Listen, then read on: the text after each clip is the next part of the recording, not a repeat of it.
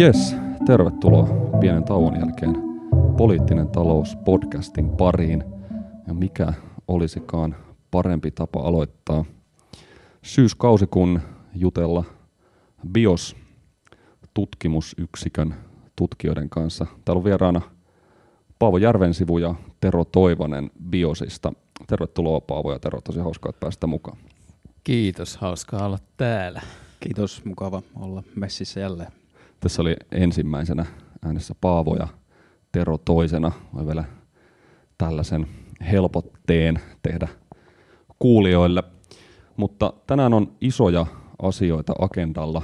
Keskustellaan ilmastokriisistä, sen edellyttämästä ekologisesta jälleenrakennuksesta, kuten BIOS on puhunut. Puhutaan myös siitä, minkälaista ilmastopolitiikka on ollut kilpailuvaltiossa ja minkälaisia ovat modernit ympäristövaltiot. Ehkä mä voin sen verran paljastaa, että tämä keskustelu pohjaa aika pitkälti Paavon ja Teron kirjoittamaan vielä tällaiseen toistaiseksi julkaisemattomaan käsikirjoitukseen, jonka olen onnekseni saanut lukea, mutta ja jonka myös, myös kuulijat saavat toivottavasti mahdollisimman pian, pian lukea, mutta tässä käsikirjoituksessa oli mun mielestä paljon tosi kiinnostavia käsitteitä, kiinnostavia jäsennyksiä, joilla ikään kuin lähestyä sitä, että millä tavalla kansallisvaltiot on pyrkineet ilmastokysymyksiin vastaamaan, toteuttamaan ilmastopolitiikkaa. Mä voisin ehkä lähteä tällaisella tapani mukaan jotenkin kohtuuttoman isolla ja hankalalla kysymyksellä, että kertokaa ää, Tero ja Paavo, että millainen on ikään kuin moderni ympäristövaltio, mikä, mikä on ollut ympäristövaltion ikään kuin tämän käsitteen idea, miten se auttaa meitä ymmärtämään sitä, miten kansallisvaltiot on tätä ilmastopolitiikkaa pyrkineet toteuttamaan. Varmaan minä voisin aloitella tota, niin, No ehkä ihan käsitteellisesti niin, niin tarkoitetaan ympäristövaltiolla sellaisia valtioita, joiden niin toiminnasta merkittävä osa keskittyy ympäristöhaittojen ehkäisemiseen niin politiikassa kuin, kuin lainsäädännössä. Ja tota, useimmiten tietenkin tällaisessa valtiossa niin ympäristökysymykset on myös merkittävä poliittisen kiistan kohde, eli tavallaan niistä keskustellaan päivän politiikassa päivittäin. Ja, ja tota, jos sitten taas katsotaan historiallisesti, niin tällaisten ympäristövaltioiden kaari varmaankin voidaan sijoittaa alkavaksi tuolta 1970-luvulta. Eli tämän 1900-luvun teollisten valtioiden ympäristövaikutusten seurauksena sitten herää kansalaisliikkeitä ja muita, jotka rupeaa nostaa tietenkin ympäristökysymysten ehkäisyä esille. Ja niinpä näissä ympäristövaltioissa on viimeisten vuosikymmenen aikana sitten tietenkin saavutettu merkittäviä edistysaskeleita ympäristökysymyksissä on luonnonsuojelua ja eläinsuojelua ja 1990-luvulta alkaen tietenkin tämmöisessä kansainvälisessä kehyksessä niin sitten ilmastopolitiikka on ollut sellainen merkittävä tekijä, jota ympäristövaltiot on sitten toteuttanut ikään kuin kansainvälisten sopimusten mm. puitteissa.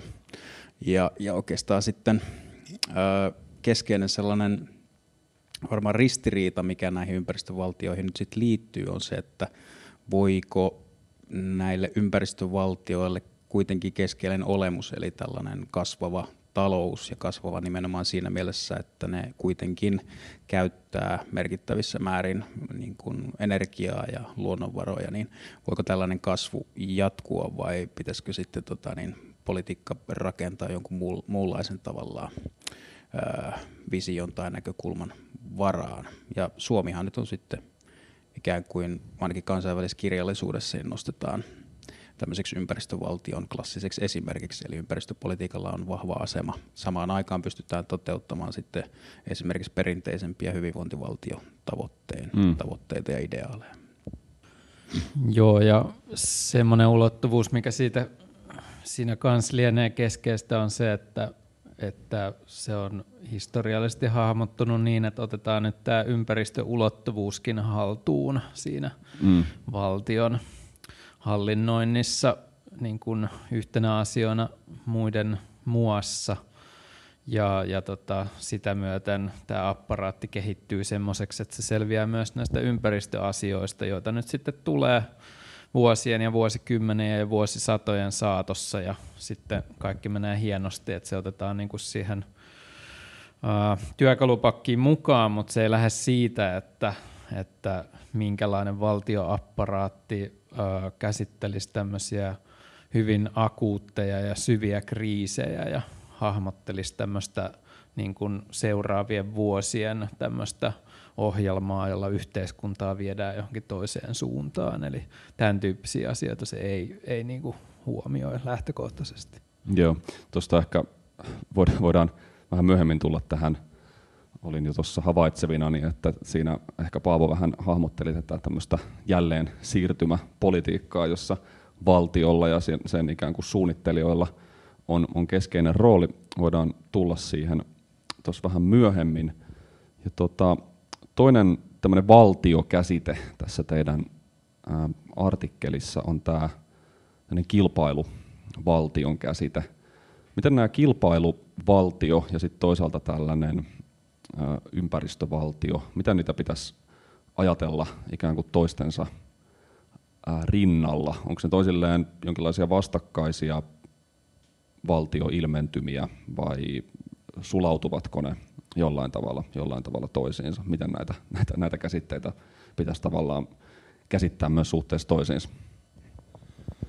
No ehkä tuo Paavon jaottelu tai ajatus oli itse niin kuin tosi hyvä tähän, tähän kysymykseen, että jos ympäristövaltio on sellainen, että se modernina valtiona pyrkii toteuttamaan kunnianhimoista ympäristöpolitiikkaa, niin kilpailuvaltio elää ikään kuin tästä irrallaan. Voisi tehdä tällaisen analyyttisen erottelun. Ja kilpailuvaltiolle taas on on niin tyypillistä se, että toisin kuin ehkä tämmöinen toisen maailmansodan jälkeinen keinesiläisesti virittäytynyt valtio tai valtio, jossa toteutettiin sellaista talouspoliittista strategiaa, niin, joka keskittyy siis täystyöllisyyteen ja, mm. ja tota, niin, laajaan sosiaalipolitiikkaan ja tuloerojen tasaamiseen, niin tota, erityisesti Suomessa 1990-luvun laman laman niin kuin syövereissä ja sen jälkeen niin on nojattu tällaiseen kilpailuvaltion malliin, jossa korostuu sitten aika erilaiset tavoitteet, eli käytännössä yritysympäristön, yritystoiminnan Suomen osalta erityisesti vientiteollisuuden tukeminen. Ja sitten siihen liittyy tietenkin voimakkaasti tämä julkisen talouden sopeuttamisen tarve, eli siinä on maksutaan aika vahvasti semmoinen talouskurin ajatus, jota Suomessa sitten on määritellyt tai reunustanut tietenkin valtiovarainministeriö ja tämä nyt viime aikoinakin politisoitu ja politisoitunut kehysmenettelyn välityksellä on sitten budjettiraameja viritetty ja osa tätä pakettia on tietenkin että lähdetään työllisyyttä ja ehkä teollisuuttakin jäsentämään ikään kuin työvoiman tarjonnan kautta, mm, ei mm. niinkään tällaisen työllisyyden ää, sääntelyn ja suunnitelmallisen työllisyyspolitiikan puitteissa. Ja nyt jos katsotaan Suomea vaikka, niin, niin nämä on sillä tavalla kyllä yhteensopivia, että nämä ympäristötavoitteet tai ympäristövaltion tavoitteet eivät tule haastamaan tätä kilpailuvaltion mallia. Ja tässä, tässä kyseisessä artikkelissakin me sitten argumentoidaan, että, että tämä kilpailuvaltiossa tämä talouskuri esimerkiksi saa niin merkittävän aseman, että nämä ympäristöpoliittiset tavoitteet tuppaa jäämään sille alisteiseksi. Ja nyt kun me ollaan sellaisessa ilmastokriisin tilanteessa, niin kuin me nyt ollaan, jossa on tarve tehdä nopeita ohjaustoimia ja, ja tota, niin toteuttaa suunnitelmallisia muutoksia yhteiskunnassa, niin tämän kaltainen järjestely, jossa nämä elää rinnakkain, niin ei ehkä enää ole mahdollinen, vaan pitäisi ikään kuin saada ää, lisää muskeleita sitten tähän talouspolitiikkaan, joka ohjaisi yhteiskuntia niin kuin voimakkaammin tavoitteisiin, kestävyystavoitteisiin. 2000-luvun alussahan, kun lukee siellä, niin sieltä niin kuin tulevia keskusteluja, niin niissä on paljon samankaltaista kuin mitä tällä hetkellä on tässä niin kuin tilanteessa, jossa me eletään merkittävää ympäristöherätyksen aikaa, kai sen verran voi sanoa, koska me päivittäin keskustellaan ilmastokriisistä ja politiikka rakentuu paljolti nyt kuitenkin niiden ilmastotoimien ja tavoitteiden toteuttamisen ympärillä. Jotain samankaltaista tällaista puhetta oli äh, esimerkiksi Euroopassa 2000-luvun äh, ensimmäisellä vuosikymmenellä äh, Al Gore pyöritti tätä dokumenttiään ja, ja Sternin raportti tuli ja niillä oli merkittäviä vaikutuksia niin kuin yhteiskunnalliseen keskusteluun. Ja sitten kun tuli finanssikriisi 2007 alkaen, niin, niin siinä oli semmoinen tietty ajanjakso, pari vuoden ajanjakso, jossa tuli niin kuin vihreän kasvun ohjelmia sekä Euroopassa että Yhdysvalloissa. Opamalla oli vihreän elvytyksen ohjelmat ja sitten oli näitä Green New Deal eli vihreän mm. sopimuksen mm. ohjelmia, jossa oli siis investointipuoli ja oli myös tulonjaollinen puoli. Mutta tota, sitten tämä tilanne kuitenkin pitkittyi ja, ja, ja erityisesti eurokriisin sitten puhjettua, niin se strategia yhteiskuntien uudistamiseksi, joka, joka valikui, valikoitui voittajaksi, niin oli kuitenkin tämä talouskurin mm, politiikka. Mm. Ja nämä tavallaan lupaavat idut, voidaan tietenkin keskustella siitä, olisiko ne missään mielessä riittänyt sen, sellaisena, kun niitä ehdotettiin, niin ohjaamaan ikään kuin yhteiskuntia nopeasti näihin kestävyystavoitteisiin. Ei varmaankaan, mutta toki 15 vuotta sitten olisi ollut paljon helpompikin tehdä niitä muutoksia. Öö, mutta tota, yhteiskunta joka tapauksessa päätti valita tämän talouskurin niin keskeiseksi talouspolitiikan päämääräksi, näin kai se voi sanoa. Ja tällaisessa tilanteessa, niin jos ei nyt muuta, niin ainakin huomio mm. tällaiselta keskustelulta ja politiikalta, joka rakentaisi kestävyyssiirtymää, niin, niin hävisi kyllä sitten kymmeneksi vuodeksi, näin voisi sanoa, keskusteluista. Ja Tuohon voi lisätä sen, että ehkä ei niin kuin missään vaiheessa ole oikein konkretisoitunut, että jos lähettäisiin tekemään sellaista Green New Deal-tyyppistä juttua, ainakaan tätä ennen se ei ole konkretisoitunut, että mitä sitten oikeastaan tehtäisiin.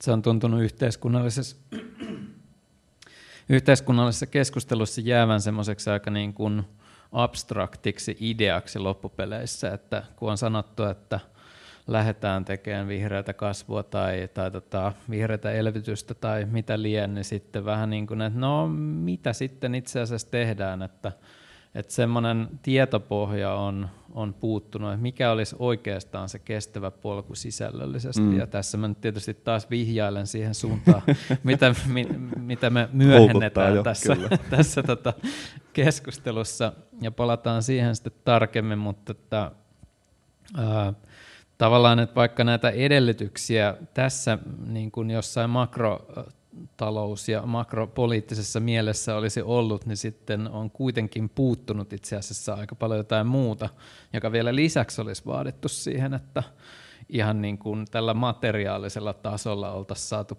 ilmastopäästöt alas ja luonnonvarojen kulutus alas ja niin edespäin. Kyllä. Minkälaisia ne sitten oli? Tuo niin kuin hyvin tuommoista jännä tavallaan hy- hyvä näkökulma myös tuohon talouskurikeskusteluun, että se oli monessa mielessä just tämmöinen taka-askel ja hirvittävän hankala vuosikymmen toi 2010-luku, paitsi jotenkin tavallaan sosiaalisesti ja poliittisesti monessa mielessä, mutta myös tavallaan näiden ilmastotavoitteiden mielessä, niin mikä se ikään kuin oli sitten se sellainen ilmastopolitiikan ikään kuin valtavirtainen strategia, joka sieltä nousi? Oliko se sitten edelleen tavallaan tämä tämmöinen vihreän, jonkinlaisen niin kuin vihreän kasvun ää, ilmastostrategia, joka sieltä talouskurin leimaamalta 2010 vuosikym- 2010-luvulta nousi hallitsemaan kuitenkin tätä paradigmaa liittyen tähän ilmastokriisin ratkaisemiseen. Kyllä se mun nähdäkseni on jatkuvasti pysynyt siellä vihreän kasvun paradigmassa, ettei sitä mitenkään kovin uh, systemaattisesti ole kyetty haastamaan tai ainakaan ei ole noussut semmoista jaettua ymmärrystä, että no mitä se sitten olisi, jos se, se olisi sitä. Ja, ja siihen vihreäseen kasvuun on kuitenkin nimenomaan liittynyt se, että jos puhutaan siitä, niin ei tavallaan tarvitse puhua, että mistä sisällöstä. Siis että jos vaan luotetaan siihen, että oli hyvä kasvu mitä hyvänsä, niin, niin tota, riittääkö se on vihreää. Kenenkään ei tarvitse miettiä, mitä se oikeastaan on, kunhan se on vihreätä. Ja se on musta ihan täysin keskeistä ymmärtää niistä niin kuin vihreän kasvun mm. paradigmasta. Niin mä, mä olisin lisännyt vielä ehkä tuohon sen, että jos, jos käytetään tätä ympäristövaltion ajatusta ja koitetaan miettiä, että miten se reagoi talouskuriin. Ja katsotaan tätä talouskurin vuosikymmentä, eli 2010-lukua 10-lukua Euroopassa, niin, niin, niin talouskurista huolimatta ää, se ympäristöpolitiikan peruslinja säilyy kuitenkin samanlaisena, eli semmoisena asteittaisena ja maltillisena. Mm. Kriisimaissa, tutkimuskirjallisuutta kun on kahlannut läpi, niin kriisimaissa ympäristöpolitiikkaa ää, talouskuri vaikutti negatiivisesti, mutta sitten tällaisissa vähemmän kriisiä kokeneissa maissa niin se ympäristöpolitiikan peruslinja pysyi samana. Mutta tätähän ei voida pitää niin kuin minään saavutuksena, koska samaan aikaan tavallaan ilmastopäästöt on kasvanut samaan aikaan, biodiversiteetti rapautuu laajalti ja, ja tota, niin luonnonvarojen kulutuksen ää, taso pysyy hyvin korkealla. Eli mitään sellaista niin kuin siirtymää kohti sitten tällaista laajempaa yhteiskunnan materiaalista perustaa uudistavaa politiikkaa ei 2010-luvulla ole tapahtunut. Sitten voidaan ehkä vähintäänkin tämän niin kuin teoreettisen avaruuden laajentumisen ää, tota, vuoksi nostaa esiin sekin mahdollisuus, että voisihan olla tämän näin ymmärretyn talouskurin lisäksi myös tämmöistä luonnonvara- tai mm. päästökuria. Ja se, vois, se voitaisiin periaatteessa hahmotella myöskin tämmöiseksi niin kuin, ää, vihreän kasvun lailla sisältövapaaksi tai suunnitelmavapaaksi, että olisi vaan niin kuin sellainen indikaattorisetti tai joku tietty tämmöinen julkisen talouden, niin kuin vaikka olisiko ne sitten jotain luonnonvara tai mitä olisi tämmöinen julkinen luonnonvaratalous, ja sitten olisi tietty indikaattorisetti, että katsotaan vaan, että kunhan se ei niin kuin mene pakkaselle, niin tehkää ihan mitä lystää, että tämmöinenhän mm. voidaan ainakin teoreettisesti muodostaa tämmöinen konstruktio, mutta se ei ole varmaan ollut lähelläkään toteutumista tai oikeastaan edes mitään varsinaisia keskusteluja, mutta minusta se on niin kiinnostavaa ottaa vaan se siihen rinnalle, että olisihan niinkin niin kuin joku voinut ajatella, että on ihan fiksua edetä. Kyllä. Mikä tota, tässä aika usein tämä niinku decoupling-käsite vilahtelee näissä keskusteltaessa näissä vihreän kasvun strategioissa, strategioista. Ja ymmärtääkseni sillä pitkälti viitataan se ajatukseen, että ikään kuin päästöt olisi kuitenkin mahdollista ikään kuin kytkeä irti siitä talouskasvusta, että meillä voisi olla talouskasvua, joka ei ää, kuitenkaan olisi niin – sidoksissa tavallaan materiaalisten päästöjen ja luonnonvarojen käytön kasvuun, niin missä tavallaan niin kuin tässä, missä, missä tässä niin kuin debatissa mennään tällä hetkellä ja mikä on teidän sellainen tämänhetkinen arvio siitä tämän niin kuin decoupling-ajattelun semmoisesta realistisuudesta tai, tai toteutumisesta, mitä se, mitä, miltä se keskustelu tällä hetkellä vaikuttaa?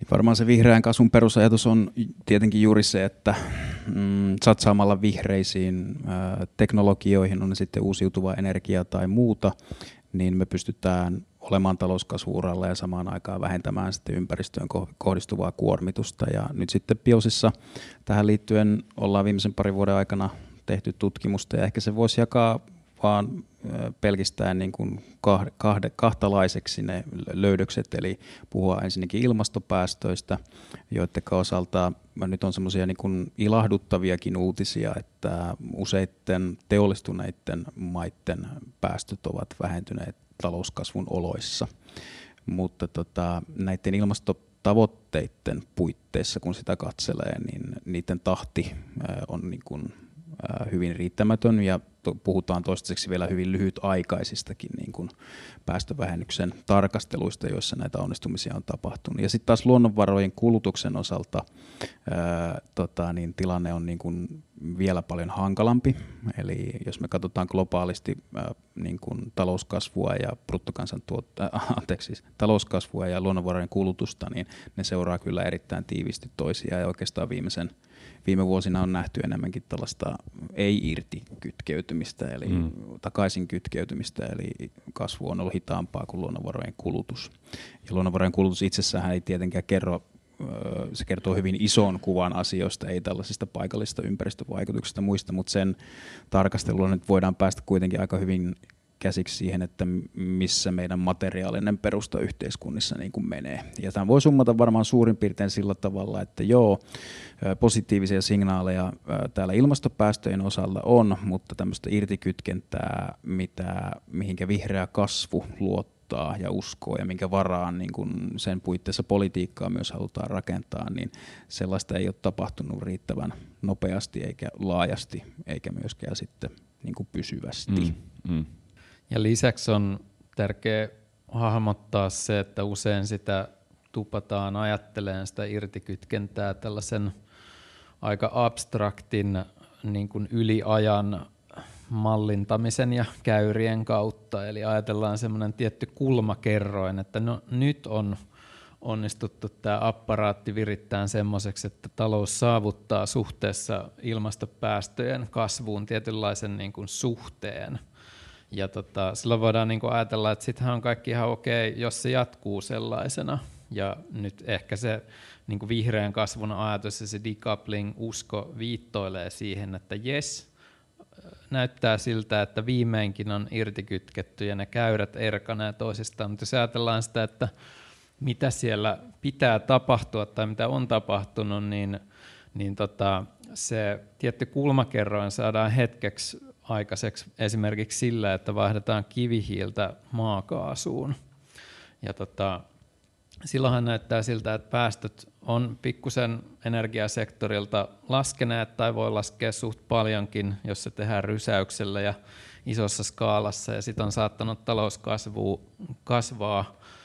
Talouskasvu on saattanut olla suhteellisen suurta tai olla olematta, mutta joka tapauksessa ää, tässä on tehty se niin kuin kulmakerroin saatu näyttää hyvältä, mutta se ei sitten kuitenkaan itse asiassa, se on saattanut olla ihan niin kuin jos sitten katsotaan tätä aikaa ja tätä kiirettä ja niin edespäin, niin se on saattanut olla ihan väärä muuvi. Se, että on vaihdettu kivihiili maakaasuun, olisi ehkä pitänyt vaihtaa johonkin seuraavaan, mm. tehdä se niin kuin isompi hyppy. Nyt on saatettu päinvastoin lukita päästöjä sillä maakaasulla tästä niin kuin pitkälle tulevaisuuteen, jolloin se saavutettu kulmakerroin onkin itse asiassa ollut ihan niin kuin se, se on saattanut olla virhe, se mitä siellä taustalla on ollut. Ja, ja ne niin kuin seuraavat askeleet sit siitä eteenpäin saattaa olla todella paljon vaikeampia tai, tai tota, niin kuin mitä tahansa, se ei vaan kerro se kulmakerroin siitä mitään. Et se, se ei niin kuin takaa, että tulevaisuudessakin saadaan niitä päästöjä joka vuosi vaikkapa yhtä paljon vähennettyä. Puhutaan siis siitä, että nämä matalat hedelmät poimitaan useimmiten tämmöisessä transitiossa ensimmäiseksi. Ja koronakriisihän nyt on ihan hyvä esimerkki tästä, että käytännössä taloudet on ollut seisahdustilassa ja, ja, ja onko se noin keskimäärin 6 prosenttia, kun ainakin ensimmäisenä koronavuonna globaalit päästöt putos. Ja, ja tota, niin ne määrät, mitä pitäisi olla tällä vuosikymmenellä on joka vuosi sitten niin paljon, paljon korkeampia, 7,6, eli kuvastaa sitä, että siinäkin tilanteessa, jossa ihmiset kyyhöttää himassa ja on Zoomin välityksellä duunissa, niin meidän järjestelmä pumppaa vaan edelleen päästöjä ilmakehää.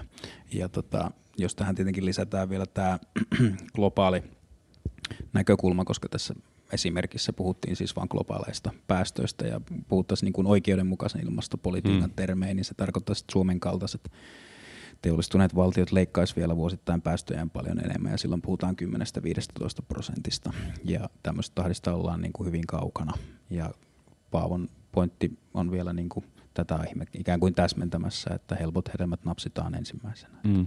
Ja helpolla hedelmillä tarkoittaa just sitä, että ei ole semmoista suunnitelmaa, vaan ilman suunnitelmaa valitaan vääriä eväitä ja vääriä tota, niin strategioita. Ja sehän olisi vaan järkevää siis napsia niitä helppoja hedelmiä ennen kuin ne mättänee, jos uskotaan tähän tota, kielikuvaan. Ää, mutta tota, pitäisi olla vaan varmuus siitä, että ne on synkassa niiden pitkän aikavälin tavoitteiden kanssa. Kyllä. No nyt tästä ehkä pääsee hyvin, tästä suunnitelmallisuudesta on tässä, tässä puhuttu niin tota, BIOS on puhunut tämmöisestä ekologisen jälleenrakennuksen ohjelmasta tai ehkä ajattelusta, niin esitän tämmöisen kohtuuttoman laajan kysymyksen jälleen, että mitä, mitä, sillä, mitä BIOS tarkoittaa sille ja miten se miten se niin kuin merkittäviltä osin, mitkä on ne merkittävät, merkittävimmät erot tällaisen ekologisen jälleen rakennuksen ohjelman ja sitten tällaisten just vihreään kasvuun nojaavien ilmastostrategioiden tai vihreän kasvun ikään kuin politiikan, politiikan välillä. No mä voin vaikka aloittaa sitä hahmottelua ja tota, ähm, aloitetaan vaikka siitä, että niin kuin tässä on jo vihjailtu, niin tämä nykyparadigma tai apparaatti on hahmottaa sitä niin kuin, ikään kuin ajattomasti ja paikattomasti. Eli ei ole mitään erityisiä ongelmia, vaan pidetään vain huolta siitä, että tämä rullaava kone on niin kuin hyvin, hyvin viritetty. Mutta tässä ekologisessa jälleenrakennuksessa huomioidaan, että tässä tilanteessa ja vielä niin, että vaikkapa Suomessa on eri haasteet kuin jossain muualla, täytyy tehdä ihan erityisiä toimenpiteitä seuraavien vuosien ja vuosikymmenten aikana, jotta nämä päästöt ja muun luonnon kuormitus saadaan radiki- radikaalisti alas, siis nopeasti ja niin kuin syvästi mm. eri sektoreilla myöskin yhteensopivasti. Ja tota, tämä edellyttää, koska on niin ää, monien eri yhteiskunnan alojen muutoksista kysymys, niin tämä edellyttää erittäin hyvää tällaista hallintaa tai koordinointia näiden eri, eri toimenpiteiden ja eri sektoreiden välillä, jolla meillä pitää olla erinomainen käsitys siitä, mitä me ollaan tekemässä, mitä kukin on tekemässä tässä yhteiskunnassa ja mitä muutoksia kaikilla on edessä, mitkä on ne keskeiset vaikkapa infrastruktuuritason asiat, mitkä on tehtävä seuraavien vuosien ja seuraavien vuosikymmenten aikana. Ja me puhutaan tällaista hyvin konkreettisesta ajanjaksosta, että ei ole mikään, niin kuin, että ilmastonmuutos iskee sitten joskus tai jotain tällaista, vaan, vaan tota, kun me katsotaan näitä aikatauluja, niin käytännössä kaikkien ää, teollisten investointi ideoiden, jos, mm. jos se saa suunnitelmista puhua vielä tässä kohtaa. Niin, Nyt niin, saa jo, saa niin, jo. Niin, niin, niiden, niiden täytyisi olla, tota noin, niin, no mutta jos ei näitä suunnitelmia kerran vielä ole, mutta tämmöisiä yksityisiä teollisia suunnitelmia tietysti on, ja ne on näiden niin kuin yhden, kahden, kolmen teollisen investointisyklin pituisia ää, ajanjaksoja, joista nyt puhutaan, ja, ja tota, käytännössä niiden kaikkien pitäisi tähdätä jo radikaalisti vähempipäästöiseen mm. tulevaisuuteen.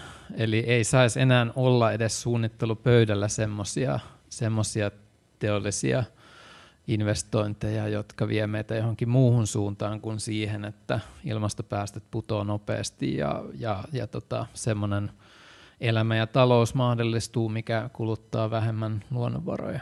No, mä voisin jatkaa jotenkin vähän eri näkökulmasta. Ehkä ensimmäinen voisi olla tota täydentävä, että jos palataan vaikka siihen kilpailuvaltion ajatukseen, niin mm, nähdäkseni se, sen perus niin kuin parametrit elää edelleen aika vahvasti. Että mun tulkinta niin kuin tästä tilanteesta, missä me nyt eletään ja sellaista ehkä, voisiko sanoa, valtavirtaiset puheenvuorot siitä, että mitä vaikkapa suomalaiselle talouspolitiikalle pitäisi nyt pahimman koronakriisin jälkeen tehdä, niin noudattelee kuitenkin ne kilpailuvaltion perusperiaatteita, eli siellä mm. on huoli niin kuin, julkisesta, julkisen talouden kestävyysvajeesta, samalla on vakava huoli Suomen velkaantumisesta, Tämän lisäksi on huoli TKI-rahoituksen tilanteesta. Ja ikään kuin se vaihtoehto, mikä sieltä nousee, on se, että tarvitaan väistämättömiä työntarjontareformeja edelleen, puhutaan paikallisesta sopimisesta ja niin edelleen.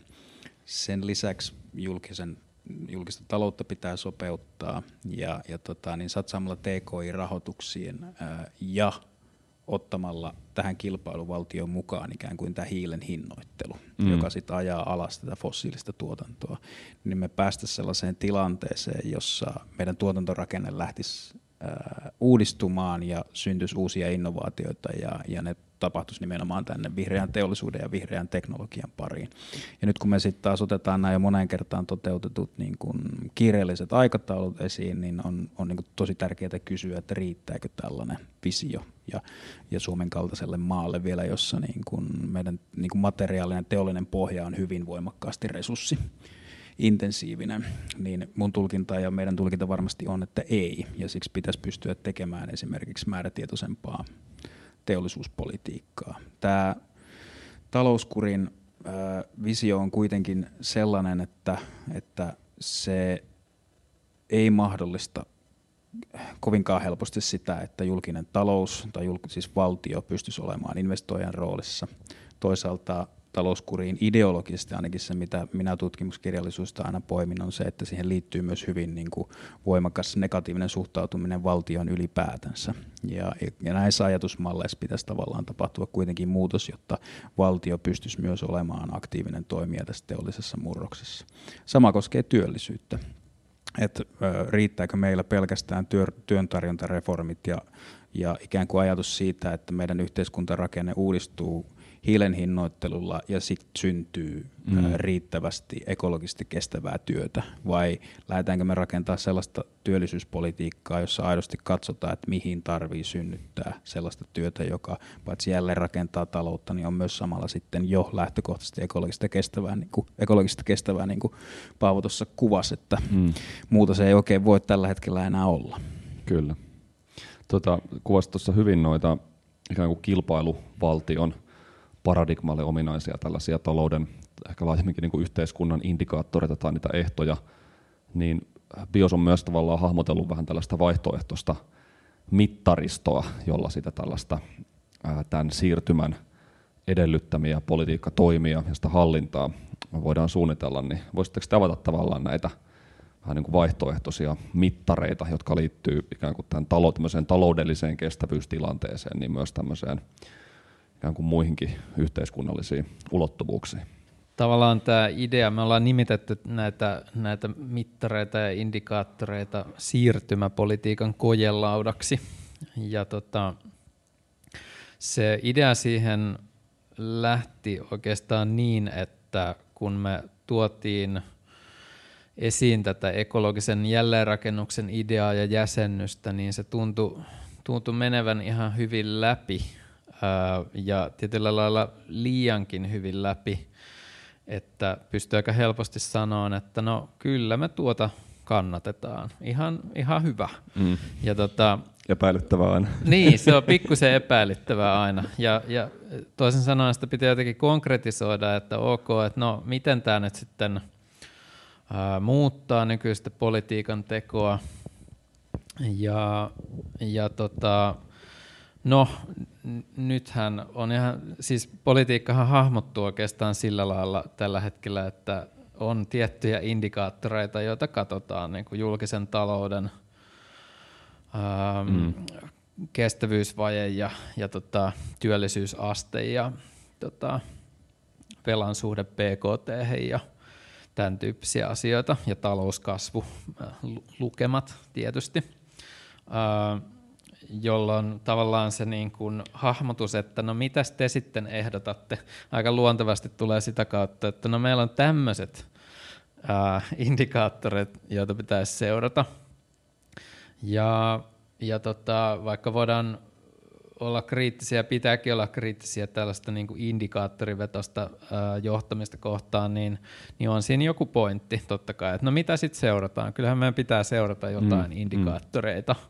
sillä ää, niin kuin politiikan ytimessä tai, tai siellä huipulla.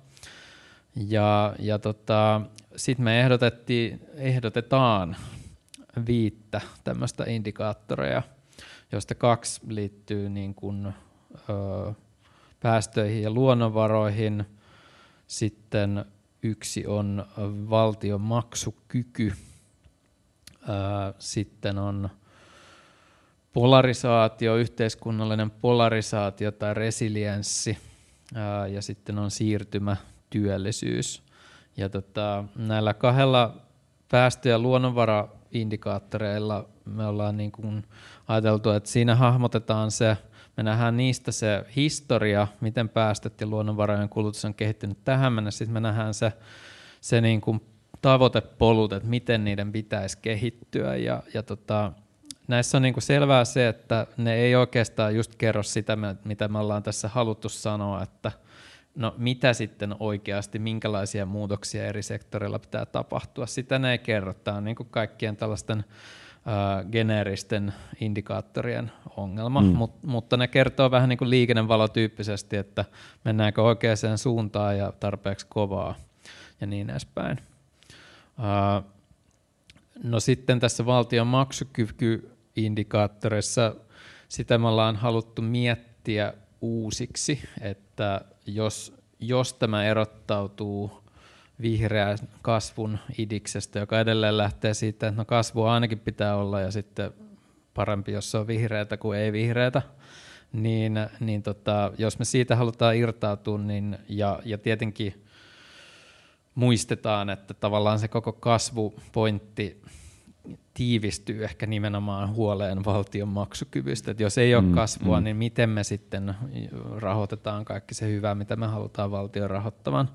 Niin, niin tota, tässä me ollaan ajateltu, että valtion maksukyky on se, niin kuin se perusta, rahataloudellinen perusta on – täytyy huomioida siis, mistä se koostuu, eikä vaan otettu anne, ottaa annettuna, että sen tulee nimenomaan BKTn kasvusta ja näistä jutuista, vaan että sitä määrittää ää, niin kuin vahvasti euroalueen ää, instituutiot, käs, niin kuin poliittisesti jaetut käsitykset siitä, että mitä keskuspankki vaikka saa tehdä ja mitä sen pitäisi tehdä ja kuka ohjaa sitä rahapolitiikan ja finanssipolitiikan suhdetta ja viritystä ja kaikkea sellaista.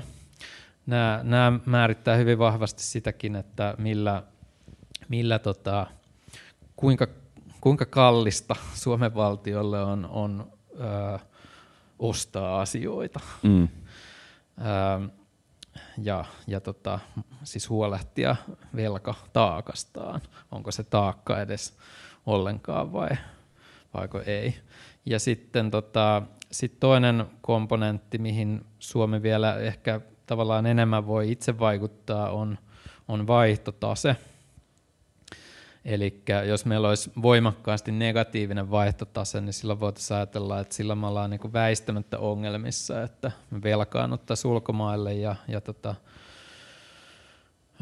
se on niin tietysti mielessä itsestään selvästi huono tilanne, jos me velkarahalla ostetaan vaan ulkomailta ja vaikka köyhdytetään omaa osaamistamme ja niin edespäin, niin se on tuhon tie.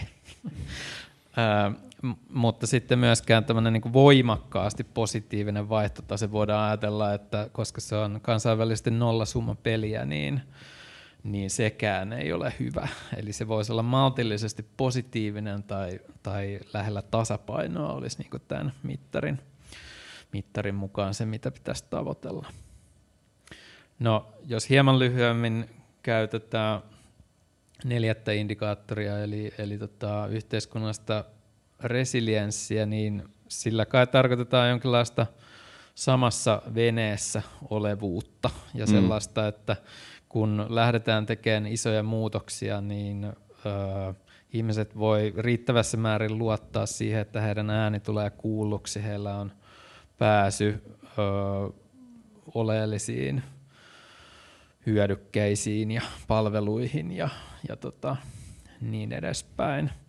Eli he, he, on niinku, he on mukana. Mm, mm riittävässä määrin, eikä, eikä tuu semmoista taistelua, että vaikka tässä kaikkia konflikteja tietenkään pyyhitä niin kuin maton alle tai mihinkään, niin, niin tota, ne konfliktit ei ole sen laatuisia, etteikö kuitenkin voida, voitaisiin yhdessä viedä tämä ekologinen jälleenrakennus eteenpäin. Kyllä. Ja sitten viimeisenä siirtymätyöllisyys, öö, jonka ajatus lyhyesti on se, että katsoo, että mitä töitä pitää tehdä, jotta ekologinen jälleenrakennus toteutuu. Ja se voi hahmottaa eri sektoreilla sitten, että tietyt jutut pitää tulla tehdyksi. Sitten voidaan katsoa, että missä määrin ne mitä jo tehdään, niin on, on synkassa tämän kanssa. Ja näiden ikään kuin, öö, niin kuin vertailuna, tai jos me ratkaistaan tämä yhtälö, niin siitä tulokseksi saadaan, että mitkä työpaikat katoaa tai pitäisi kadota ja mihin pitäisi syntyä uusia työpaikkoja ja myöskin minkälaista osaamista se vaatii. Ja tämä tietysti, tämmöinen hahmotelma tietysti luo sitä ennakoitavuutta eri sektoreille ja se myöskin luo pohjaa vaikka sille, että minkälaista koulutuspolitiikkaa me tehdään ja, ja niin edespäin. Ja me voidaan selkeästi hahmottaa tämmöisiä siirtymä työaloja, että on joitakin kohtia, joissa sit pitää huolehtia siitä, että, että ei olla huolissaan niiden työpaikkojen katoamisesta, vaan itse asiassa vaan todetaan, että no se on suunnitelman mukaista ja, ja tota, meillä on teidän tulevaisuudelle mm. hyvä ja valoisa tulevaisuus tiedossa siitä huolimatta. Kyllä.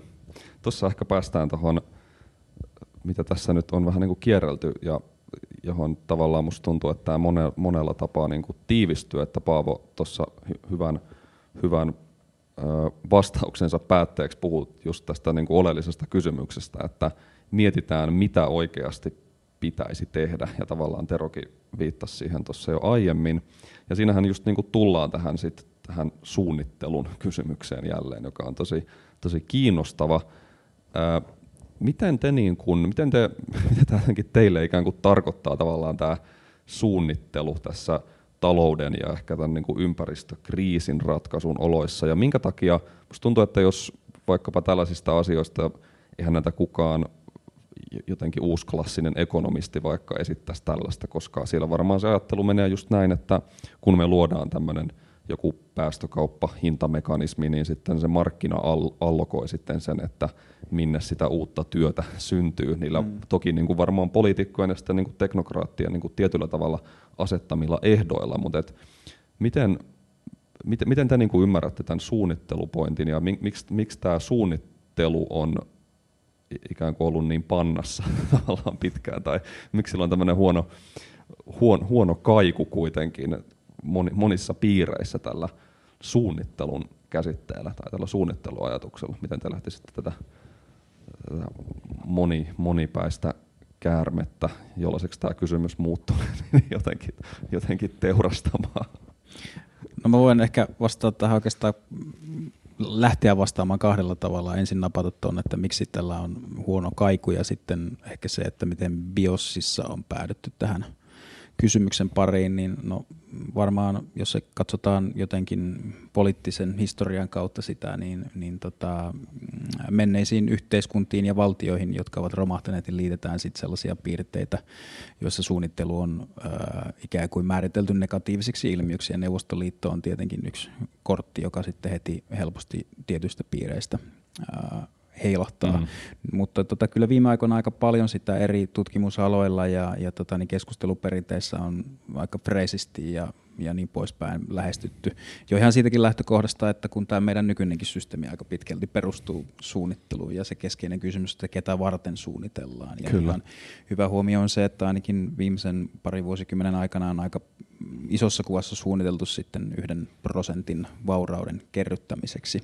Eli ei se tästä järjestelmästä puutu ja monet isot firmat tietenkin suunnittelee asioita ja jokainen ihminen, että jos ei suunnittelisi elämäänsä tai perhe-elämää tai muuta, niin eihän siitä tulisi yhtään mitään. Ja kun me kohdataan tämän tyyppiset kriisit, kun meillä nyt on käsillä, niin kyllähän se ihan eri tavalla näyttäytyy niin kuin järkevänä kysymyksenä. Et en tiedä, onko se vaan sitten niin, että taloustieteen ulkopuolella kysymys on aivan ilmiselvä ja, ja siihen pitää ikään kuin pureutua. No Biosissa sitten taas yksi ainakin, mikä mulle on ollut merkityksellistä, on ollut tämä teollinen kysymys tai Suomen teollisuuden kysymys. Ja, ja siinä taas sitten tämä hallitus laittoi liikkeelle, siis Marinin hallitus laittoi liikkeelle nämä teollisuuden vähähiiliset tiekartat, joka meidänkin näkemyksen mukaan kansainvälisesti on ihan vakuuttava prosessi. Siinä on paljon hyvää. Se, se tota, niin on osallistuttanut teollisuuden alat ja niiden epäilemättä parhaan asiantuntijuuden miettimään sitä, että mitä tämä hiilineutraalisuustavoite 2035 meidän alalla tarkoittaa. Ja, ja tota, niitä läpi käymällä saa itse asiassa aika hyvän käsityksen teollisuuden tilanteesta ja myöskin kunnianhimosta, että sitä kyllä sieltä löytyy. Mutta sitten samaan aikaan niihin liittyy monia niin kuin puutteita.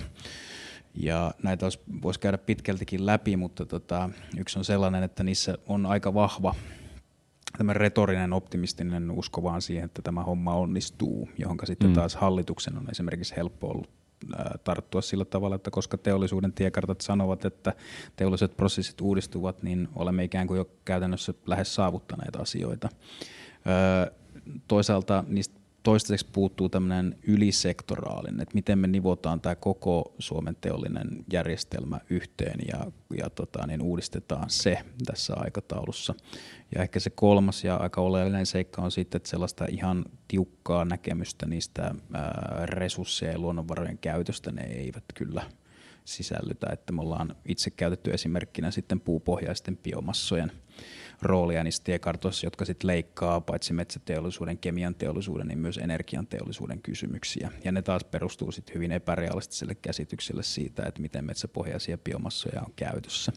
Ja kun tällaisen prosessin käy läpi, niin tulee väistämättä mieleen, että tämän voisi tehdä paremmin. Mm. Ja sen voisi tehdä paremmin niin kuin niissä aikaraameissa, mitä meillä on, ja sen koko teollisen suunnitelman, ikään kuin ei pelkästään teollisen, niin kuin teollisen tämmöisen uuden teollisuuspoliittisen vision rakentaminen tämmöiselle pienelle osaavalle paljon resursseja käyttävälle kansakunnalle pitäisi olla kyllä hyvinkin mahdollista, mutta myös konkreettisesti sitten suunnitella ja katsoa, että miten se asia alakohtaisesti tehdään.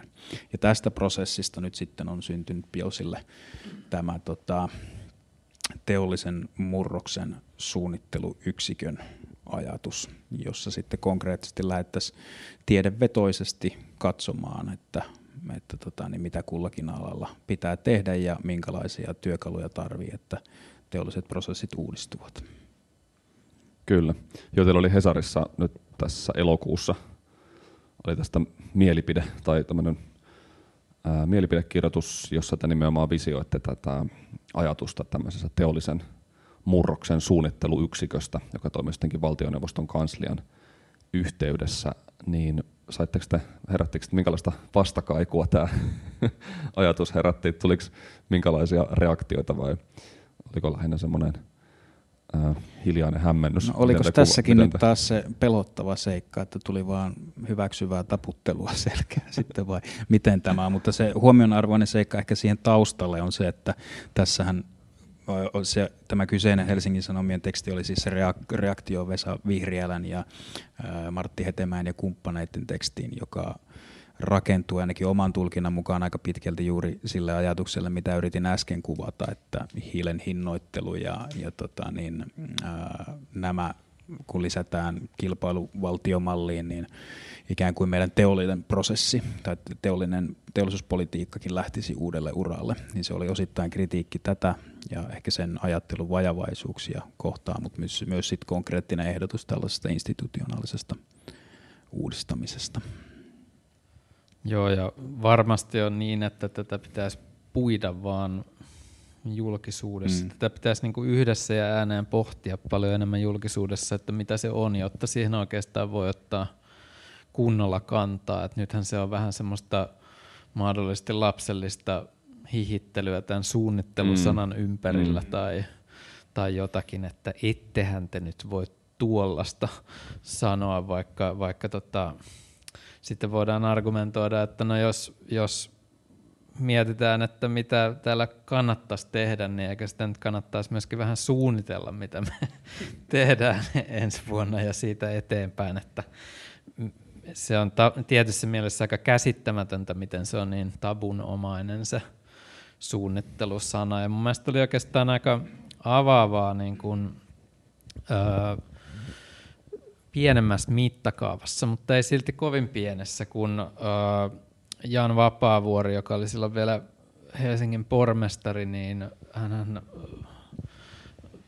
tota, launchasi tämän Helsinki Energy Challenge, vai mikä sen nimi nyt olikaan, niin tämän niin kilpailun, että miten saadaan tämä Helsingin lämmön ja sähkön tuotanto ja jakelu, siis energiajärjestelmä mm, mm. Helsingin seudulla, niin äh, vähäpäästöiseksi aika nopeasti, ottaen huomioon tämän aika kinkkisen niin kuin maantieteellisen olosuhteen, mikä täällä vallitsee. Ja tota, ajatuksena muun muassa se, että olisi se hienoa kansainvälisestikin, jos täällä pystytään hoitamaan tämä niin kuin näin pohjoisessa ja näin hankalissa olosuhteissa pystytään hoitamaan tämä hyvin vähäpäästöisesti, niin kyllä se varmaan avaa mahdollisuuksia kansainvälisesti ja kaikkea tällaista. Ähm, ja järjestettiin niin kuin kutsu kaikille osallistuun tähän kilpailuun ja näin, ja sitten tässä niin kuin palkinto gaalassa muistelen Vapaavuoren puhuneen jotenkin niin, että, että tota, sehän on ihan luontevaa, että kaupungilla on tämmöinen suunnitelma, että mitä se aikoo tehdä. Tai Helenillä energia, kaupungin täysin omistamana energiayhtiönä on semmoinen suunnitelma, mitä se aikoo tehdä ja myös luontevaa, että kaikki tietää sen, että mikä se suunnitelma on. Ja var, varmaan siihen kannattaa valjastaa niin kuin parhaat aivot avoimesti miettiin, mitä kannattaisi tehdä. Ja sitten siinä oli vaan tämmöinen pieni niin kuin disclaimeri, että no eihän me voida niin kuin ihan loppuun asti tietää, että minkälaisia mahdollisuuksia on olemassa vaikka 2035. Että kannattaa jättää pikkusen joustavuutta siihen suunnitelmaan, että voidaan sitten vaikka ottaa jotain uusia, uusia teknologioita käyttöön. Ja tämä tuli aika niin kuin tällainen mitä se nyt sanoisi, äh, niin kuin luontevasti sieltä, että no näinhän tämä kaupungissa menee. Ei siinä sen kummempaa. Pitäisikö sen olla ihan hirveän eri asia äh, niin kuin valtion tasolla esimerkiksi semminkin, kun ei olla mikään hirveän iso mm. äh, maa niin varmaan niin tämä on yksi tämmöinen niin konkreettinen juttu, että ei tässä nyt mitään niin kuin ihan käsittämättömän ufoa olla hahmottelemassa. Niin ehkä semmoinen vielä lisänäkökulma tuohon, että kai me kyllä myöskin ajatellaan sillä tavalla, että jos aidosti tiedevetoisesti voisi vaikka Suomen kaltaisessa pienessä maassa suunnitella tätä teollista murrosta, niin sehän on sekä hurja kilpailukyky, valtti. Kun tämä menee jotenkin tämä puhe niin kuin nykyisellään sillä tavalla, että, että tota niin, huomasin vaan, kun seurasin tässä perussuomalaisten linjauksia, ilmastopoliittisia linjauksia, joissa on, on, on näitä saman, samankaltaisia kuuluu ihan poliittisesta keskustastakin, että, että tota niin, teollinen maailma tai te, teollisuus Suomessa sanoo, että tärkeintä on ennakoitava – ö, toimintaympäristö. Mm. Että perussuomalaiset ovat omaksuneet tämän ja sehän tarkoittaa siis, kun se avataan, niin tarkoittaa sitä, että asioiden pitäisi saada pysyä sellaisena kuin ne on. Ja kun ne ei voi pysyä sellaisena, eikä ne, jos nyt tulkintani oikein on tästä maailmansuunnasta oikeahko, niin ei ne myöskään tule pysymään sellaisina, vaan, vaan tota, niin kyllä tässä niin kuin aito tällainen mahdollisuus on uudistaa tätä teollista rakennetta.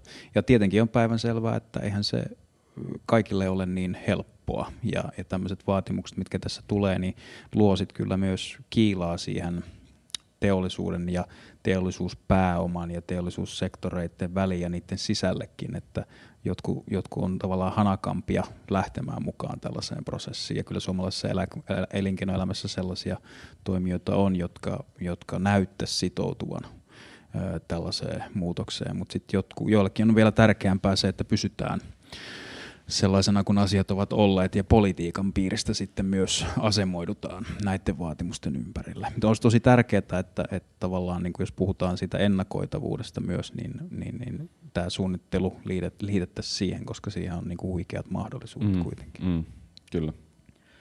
Mä täsmennän vielä sitä, että kun, kun puhutaan tiedevetoisesta teollisen murroksen suunnitteluyksiköstä, niin – sehän ei siis tee, tee päätöksiä, vaan se ehdottaa, että kun otetaan nämä ja nämä sektorit ja nämä, nämä ja nämä maantieteelliset olosuhteet ja nämä ja nämä globaalin markkinan kehityspolut ja teknologiakehityspolut huomioon, niin ehkä, ja tämmöisiä ö, osaamisvahvuuksia meillä on Suomessa ja niin edespäin lyödään ne yhteen, mietitään keskittyneesti eri alojen asiantuntijoiden parhaimpien aivojen kanssa, että no minkälaisia johtopäätöksiä tässä kannattaisi Suomesta vetää, niin mm. tämä on se, mitä siitä syntyy. Se on eräänlainen niin kuin, hahmotelma, suunnitelma varmasti, mutta siis, että jonkinlainen niin kuin ehdotuksen muotoinen suunnitelma, joka sitten eri puolilla siihen voidaan ottaa erilaisia kantoja ja siihen voidaan niin kuin suhteutua eri, eri tavoin, mutta sehän ei automaattisesti muodostu miksikään niin kuin ylhäältä, alhaalta, ylhäältä alaspäin niin kuin, ää, määrätyksi asiaksi. Sehän olisi jotenkin ihan niin kuin älytöntäkin tässä nyky, nykykontekstissa, eikä varmasti tule tapahtumaan. Mutta sinne niin kuin politiikan suuntaanhan se mahdollistaa tämän, tämän tota, koordinoinnin ja hallinnoinnin tai governanssin. Eli sitten me voidaan hahmottaa vaikka, että minkälaiset, kun, kun teollisuudessa sit tapahtuu erilaisia asioita, niin onko ne tämän suunnitelman mukaisia vai viekö ne meitä johonkin ihan eri suuntaan. Nythän esimerkiksi kun tulee uutisia tehtaiden avauksista tai lopetuksista, niin poliitikolla ei oikeastaan mitään tiedollista mm. tai tämmöistä niin kuin, tiedollista auktoriteettia tai jotain objektia, jota vastaan hän voisi niin kuin argumentoida ja tarkastella, että oliko tämä nyt hyvä vai huono asia. Mm. Työpaikkoja tuli tai meni, mutta entä se sisältö, että tehdäänkö siellä niin oikeaa asiaa siellä tehtaassa tai tehtiinkö siellä aikaisemmin väärää asiaa tai niin edespäin. Ja sitten teollisuuden suuntaan tämä varmaankin toimisi ensinnäkin tällaisena niin kuin huikeana mahdollisuutena saada vaan parempaa tietoa näistä kehity, kehityskuluista. Mm. Ei kaikissa Totta. yrityksissä, jos missään, ole 20 eri alainen parasta professoria miettimässä, että mihin tämä tulevaisuus on menossa, saatika sitten, että mihin nämä niin kun, yritykset hieman eri, mutta kuitenkin jollain tavalla liitännäisiltä sektoreilta, mihin ne on menossa ja ne teknologiat mm. siellä ja kaikkea tällaista. Ja, ja tota, myöskin niin, että jos otetaan nämä kokonaiskestävyyden ö, vaatimukset tosissaan, niin mitä se sitten on se kehitys. Että aika, aika totta, väittäisin, että aika harvassa firmassa on tällä hetkellä edellytyksiä miettiä tällaista niin kuin ekologista kokonaiskestävyyttä. Että jos se otetaan tosissaan, niin minkälaisia juttuja meidän pitäisi olla tekemässä, joten se toimisi tällaisena niin kuin kirittäjänä ja sparraajana ja tiedon luojana tämä yksikkö sinne suuntaan. Kyllä. Tuo on mun mielestä tosi hieno, hienosti ajateltu ja tosi raikasta myös, koska ehkä monet, jotka itsensä ehkä jollain tavoin johonkin poliittiseen vasemmistoon sijoittaa, niin saattaa vähän jotenkin allergisoitua kaikille tämmöisille myös tämmöiselle niin kuin asiantuntijuuteen liiaksi liittyville kysymyksille, koska niistä aina tulee vähän semmoinen jotenkin huono, jotenkin semmoinen teknokratia viba helposti, mutta on se nyt jotenkin aika niin kuin ilmeistä samalla, että että tällaisia, tällaisia kysymyksiä on myös niin kuin pakko miettiä jollain tavalla, ne on niin kuin otettava jotenkin haltuun ja tämmöiset ikään kuin käytännön kysymykset siitä, mihin mennään, niin ne on otettava vakavasti myös tällä, niin kuin tällä, tällä tasolla. Tota, mä kysyn vielä sellaisen vähän, äh, vähän toisesta näkökulmasta kysymyksen, että nyt suunnitelmallisuudesta puheen ollen, niin keskuspankit on toki viime vuosikymmenen aikana ja viime vuosien aikana nousseet ihan uuteen tämmöiseen suunnittelijankin rooliin jollain tavalla maailmantaloudessa ja siinä näistä hyvin tavallaan näkyy, näkyy tavallaan tämmöisen niin kuin tietoisten suunnitelmallisten niin kuin politiikka-interventioiden kyky hallita, hallita talouksia ja tavallaan hallita markkinoita jollain tavalla. Ja nyt paljon tietysti keskustellaan siitä, että mihin vaikka tämä Euroopan tavallaan talous ohjaus, mihin suuntaan se siirtyy ja minkälaista tavallaan finanssipolitiikan pelivaraa myös tämmöinen jonkinlainen niin kuin murroksessa oleva talousohjaus ja tämä taloussäännöstö luovat, niin miten te olette tätä ää, omasta näkökulmastanne funtsineet, että näettekö te, että tässä voi olla niin kuin ituja ikään kuin myös, myös lisätilan luomiselle tässä tämmöisessä suunnitelmallisessa ympäristö, ympäristöpolitiikassa vai miten te olette tavallaan tätä koko keskuspankkikapitalismi viritystä omassa työssänne funtsineet ja teidän näkökulmastanne tavallaan, tavallaan miettineet, mitä ajatuksia herättää?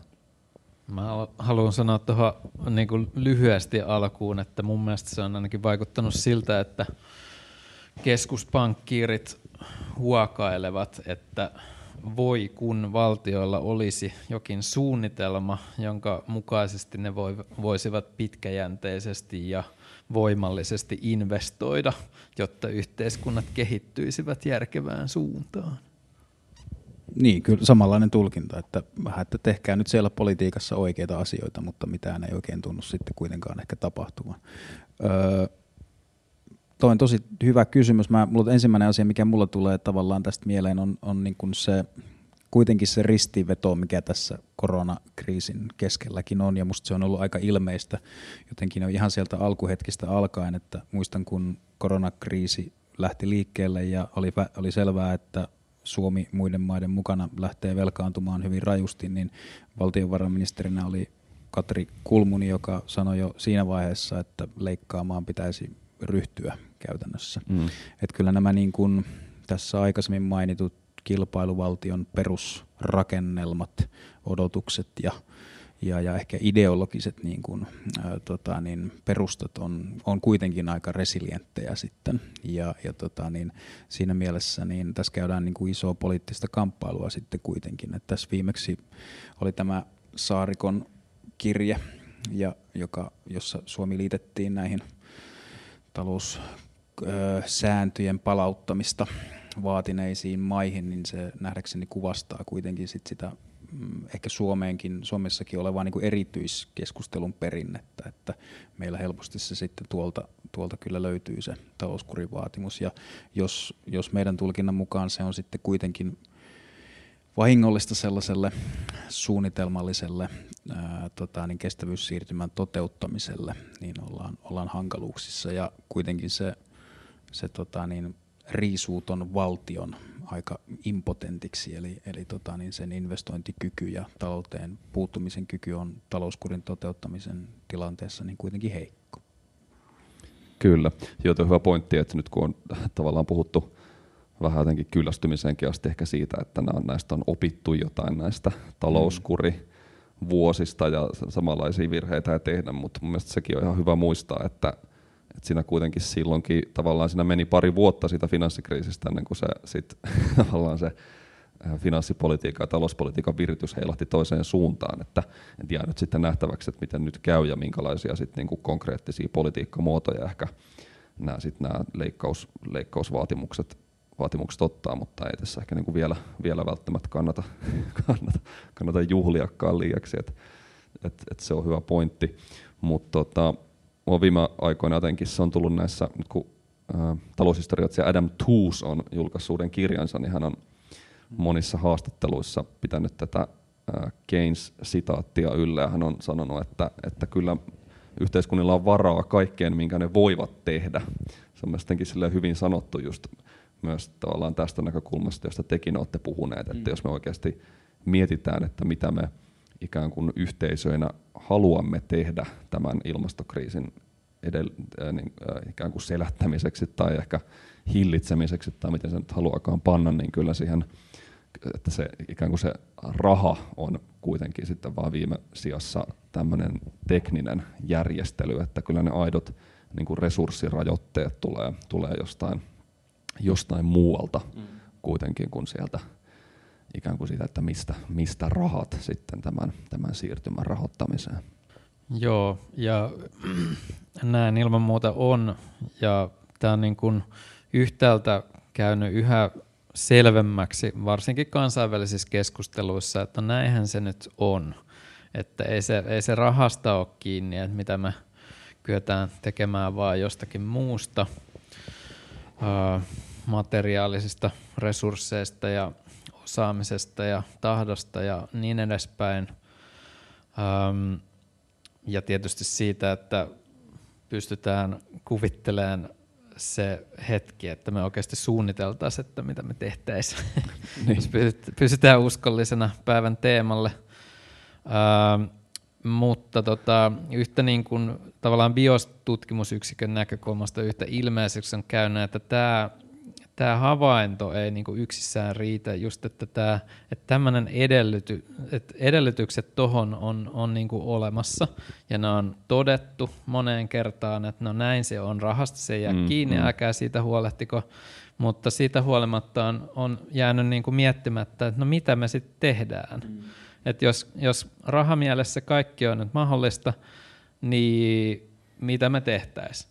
Missä sitä mietitään tällä hetkellä? Tota,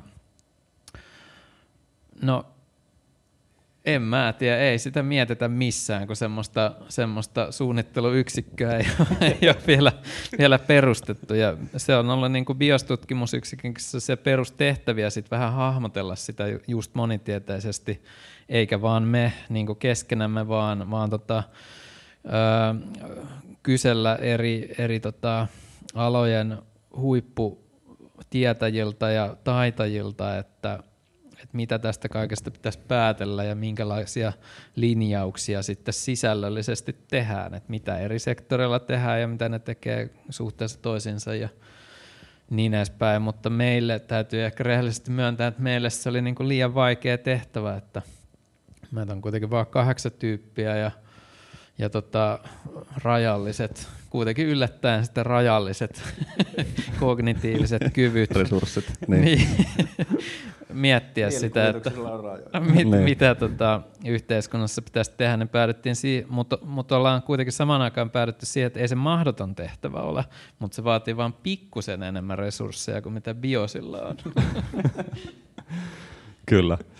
Hei, tota, musta tuntuu, että tähän on, tähän on hyvä tota, hyvä lopettaa tämä haastattelu. Tero Toivonen ja Paavo Järvensivu, kiitos, kiitos tosi paljon. Ja vaikka tuossa alussa viittasin tähän toistaiseksi julkaisemattomaan käsikirjoitukseen, niin voitteko suositella suunnittelusta ja ylipäänsä BIOS-asioista kiinnostuneille jotain tuoretta luettavaa kaikki, tai BIOS on toki jo paljon, paljon tehnyt ja julkaissut, niin mitä, mitä viimeaikaisia juttuja kannattaa käydä, kannattaa käydä lukemassa? mä en tiedä milloin tämä sun ohjelma tulee ulos, mutta Vallisaaressa on Helsinki Biennaali, jossa on esillä tota, niin, biostutkimusyksikön ekologisen siirtymäpolitiikan kojelauta, jossa näitä Paavon avaamia asioita käydään läpi.